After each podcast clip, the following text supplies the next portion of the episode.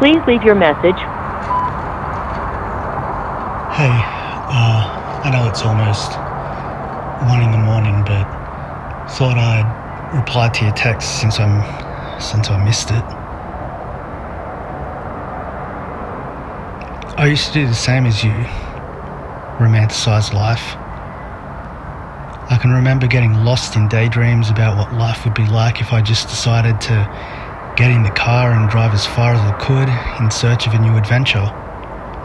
I always wanted to go on the kind of adventure that I experienced within myself. I believed I could do it, but I'd stop myself short because I thought I always needed to have a plan.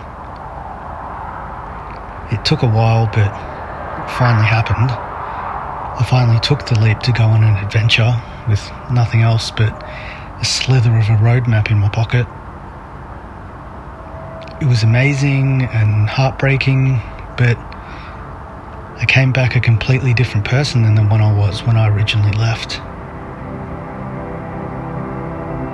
It must be nice to document your life the way you do, creating constant memories of the things you enjoy, the places you've been, and the people you love.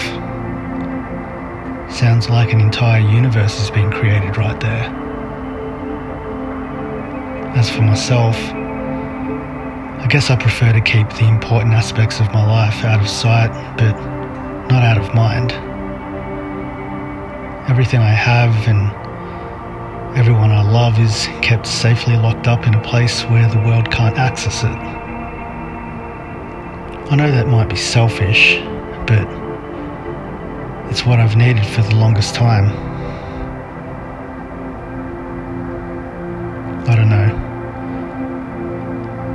Think it's the wrong way to go about life? Get back to me and let me know. Bye.